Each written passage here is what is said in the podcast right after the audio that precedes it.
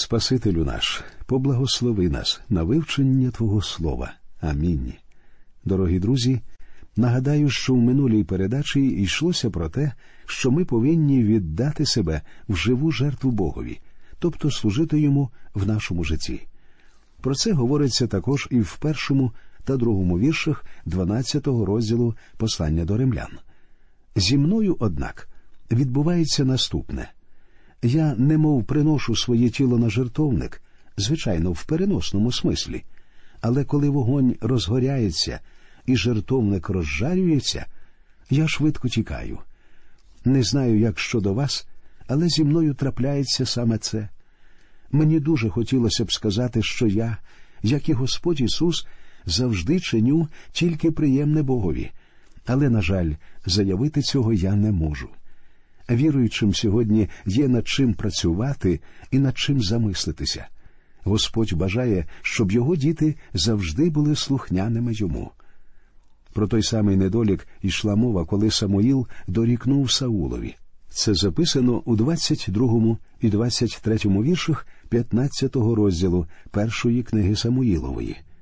І сказав Самуїл чи жадання Господа цілопалень та жертов таке, як послух Господньому голосу? Та ж послух ліпший від жертви, покірливість краща від баранячого лою, бо непокірливість як гріх ворожбитства, а свавільство як провина та служба бовванам. Через те, що ти відкинув Господні слова, то він відкинув тебе, щоб не був ти царем. І сьогодні вам і мені потрібно віддати наше серце і наше життя Христові, якщо ми належимо йому, тобто якщо ми спасенні. Бог забороняє нам обмежуватися одними порожніми заявами про відданість йому. Чого він від нас хоче? Відповідь у 29-му вірші 6-го розділу Євангелії від Іоанна. Ісус Христос каже: Оце діло Боже, щоб у того ви вірували, кого Він послав. Тепер давайте звернемося безпосередньо до книги Левит і продовжимо вивчення шостого розділу. Ось третій та четвертий вірші. І надіне священик льняну свою шату, і льняне спіднє зодягне на тіло своє, і збере попіл, що на нього огонь спалить цілопалення на жертівнику, та й покладе його при жертівнику, і здійме він шати свої, і зодягне одіж іншу, та й винесе попіл поза табір до чистого місця. Бог наказує священику носити визначений одяг не тільки довгу мантію, але льняну спідню білизну. Навіщо? Бо тіло має бути цілком прикритим. Господь, як ми вже знаємо, навчає, що йому не можна догодити ділами плоті. Про це можна прочитати у віршах з 19 по 21 5 розділу послання до Галатів. Учинки тіла явні то є перелюб, нечистість, розпуста, ідолослуження, чари, ворожнечі, сварка, заздрість, гнів, суперечки, незгоди, єресі, завитки, п'янство, гулянки і подібне до цього. Я про це попереджую вас, як і попереджав був, що хто чинить таке, не вспадкують вони царства Божого. Господь не може прийняти дій плоті тільки добрий плід приємний для нього. Плід цей в нас вирощує Дух Святий. Прочитаємо наступні два вірші з послання до Галатів, 22 і 23. А плід духа любов, радість, мир, довготерпіння, добрість, милосердя, віра, здержливість, лагідність. Закону нема на таких.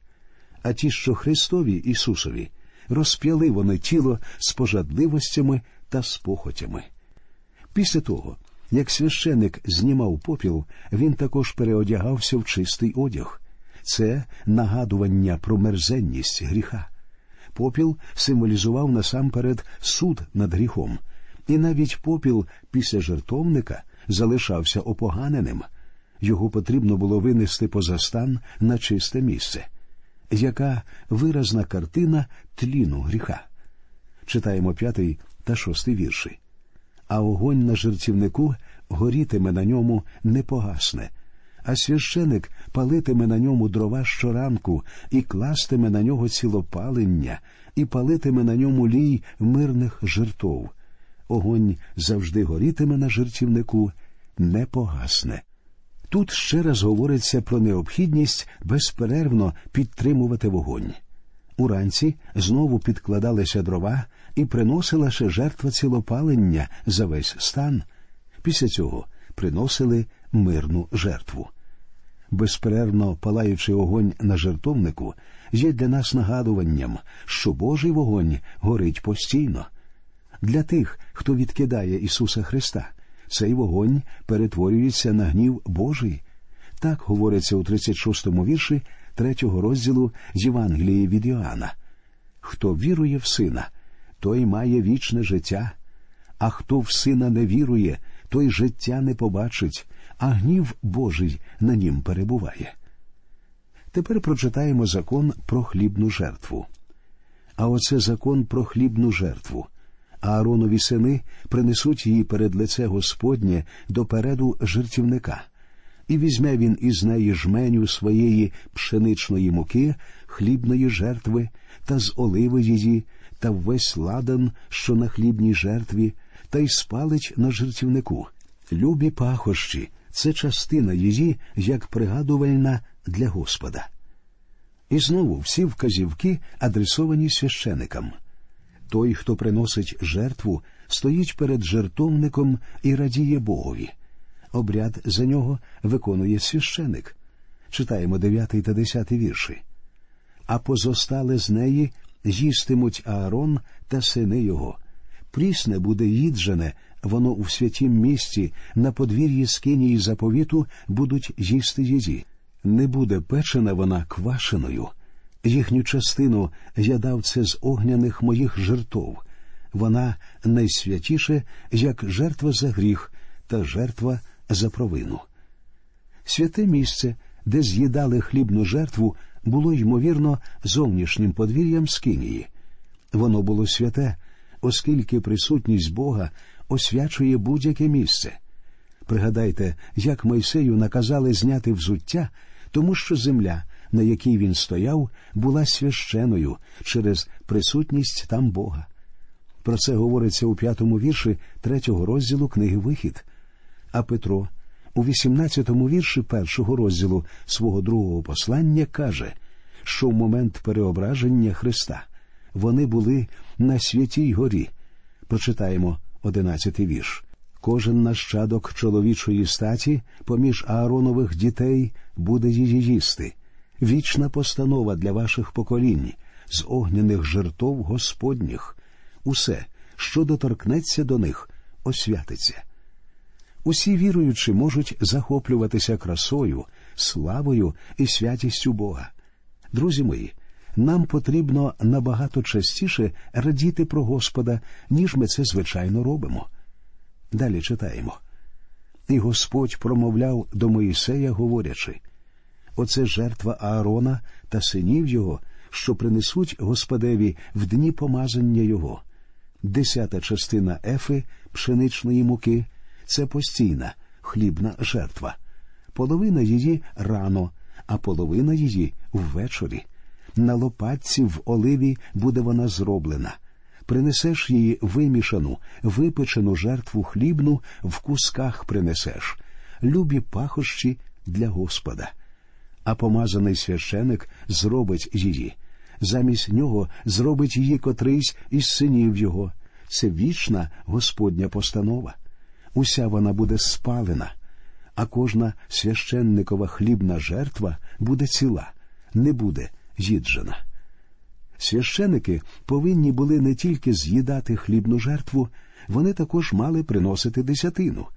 Священик, що одержував десятину від людей, в свою чергу приносив Богові десяту частину від неї. Священики повинні були не тільки приймати, але й віддавати. І сьогодні священики повинні подавати парафіянам приклад, як можна і потрібно жертвувати Богові.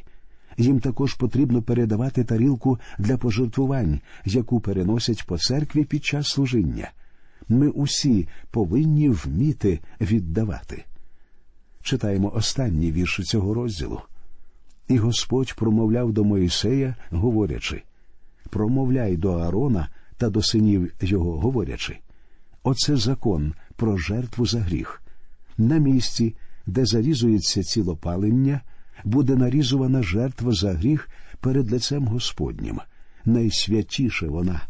Священик, що складає її як жертву за гріх, буде їсти її, на місці святому буде вона їджена на подвір'ї скинії заповіту. Усе, що доторкнеться до м'яса її, стане святе, а що з її крови покропить на одежу, що покропиться нею, те випереш на місці святому. А глиняний посуд, що в ньому вона варена, буде розбитий. А якщо в мідянім посуді була вона варена, то буде вичищений до блиску і виполосканий водою. Кожен чоловічої статі із священиків буде їсти її, найсвятіше вона. А кожна жертва за гріх, що з крови її буде внесено до скинії заповіту на окуплення в скинії, не буде їджена, в огні буде спалена. Знову вказівки адресовані священикам. Жертва за гріх, що символізує служіння Христа на Христі, приноситься там, де і жертва цілопалення. Щоб бути достатньою жертвою за гріх, Христос має бути святий, непорочний і вільний від гріха. Він повинен бути здатним спасати. Ось чому його непорочне зачаття таке важливе для Божого плану спасіння людей. Христос був зачатий дівою від Духа Святого. Жертва за гріх була священна, тому що Ісус був вільний від гріха, хоча Він і поніс наші гріхи, і помер Він через ваші і мої гріхи, а не через свої. Причому вмер зовсім не тому, що його схопили римляни, адже в будь-яку хвилину він міг без зусиль залишити цю землю. Христос сказав Петрові, що може викликати на допомогу легіони ангелів, якщо захоче. Але замість цього він узяв на себе наші гріхи і вмер на Христі замість нас. Переходимо до сьомого розділу книги Левит. Він присвячений закону про жертву за провину і про мирну жертву. Тут продовжується виклад указівок священикам стосовно цих двох жертв, що були більш особистими, аніж всі інші. Жертва за провину не була справою всього народу, вона стосувалася окремих ізраїльтян, адже мир Божий повинен запанувати насамперед в душі тих людей, які належать до народу ізраїльського. Основна увага тут приділяється служінню священика. Ми знову довідуємося про те, що саме Господь Ісус зробив для нас і що Він робить тепер, сидячи по правиці Божій. Він продовжує служити людям і очищати їх. Як сказано в дев'ятому вірші першого розділу першого послання Іоанна, коли ми свої гріхи визнаємо, то він вірний та праведний, щоб гріхи нам простити та очистити нас від неправди всілякої. Кілька слів про структуру сьомого розділу, в якому продовжується розгляд законів про жертви. Вірші з першого по десятий стосуються закону про жертву за провину, а у віршах з одинадцятого по тридцять восьмий описується порядок мирної жертви. Отже, давайте прочитаємо, що пише Біблія про жертву за провину. Почнемо з першого по сьомий вірші. А оце закон жертви за провину, найсвятіше вона.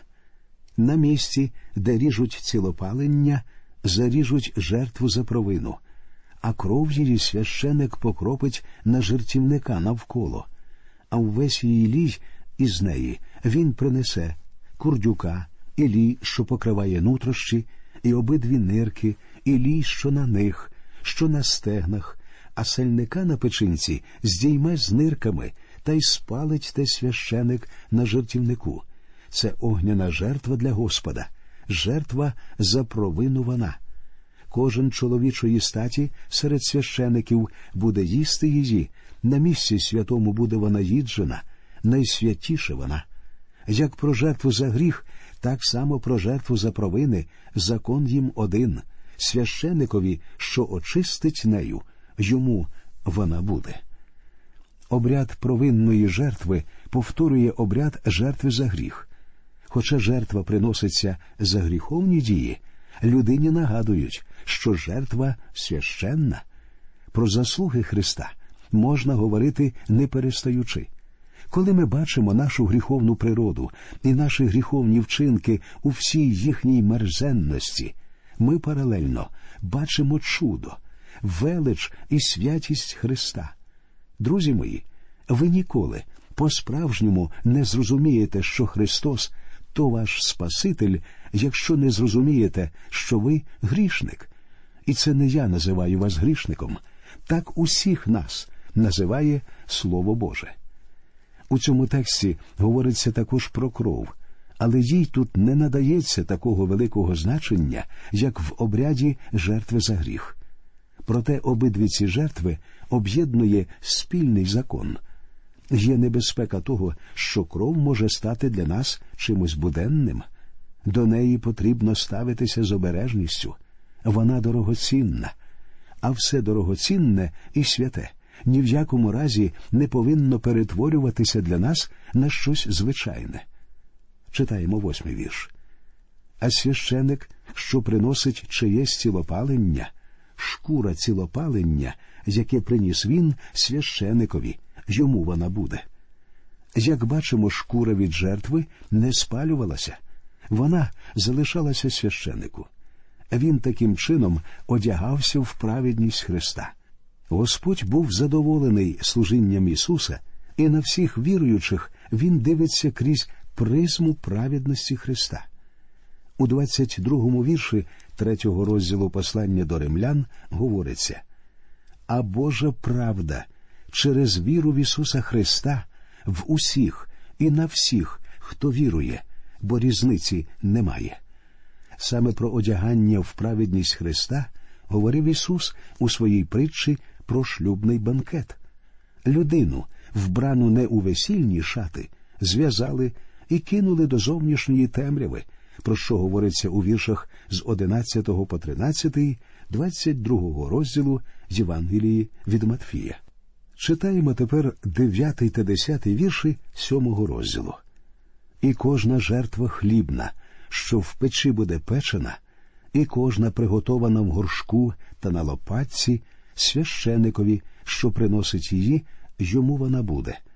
А кожна хлібна жертва, мішана в оливі й суха, буде вона всім синам Аароновим, як одному, так і другому. Приношення печені чи приготовлені на сковороді цілком належали священикам. Тепер перейдімо до мирної жертви. Читаємо. А оце закон про мирну жертву, що хтось принесе її Господеві. Якщо принесе її на подяку, то він принесе на жертву подяки прісні калачі, мішані в оливі, і прісні коржі, помазані оливою, і вимішана пшенична мука, калачі, мішані в оливі. У мирній жертві наголошувалося на тому, що вона мала бути добровільною, оскільки приносилася на подяку. Для віруючих у цьому криється особливий зміст.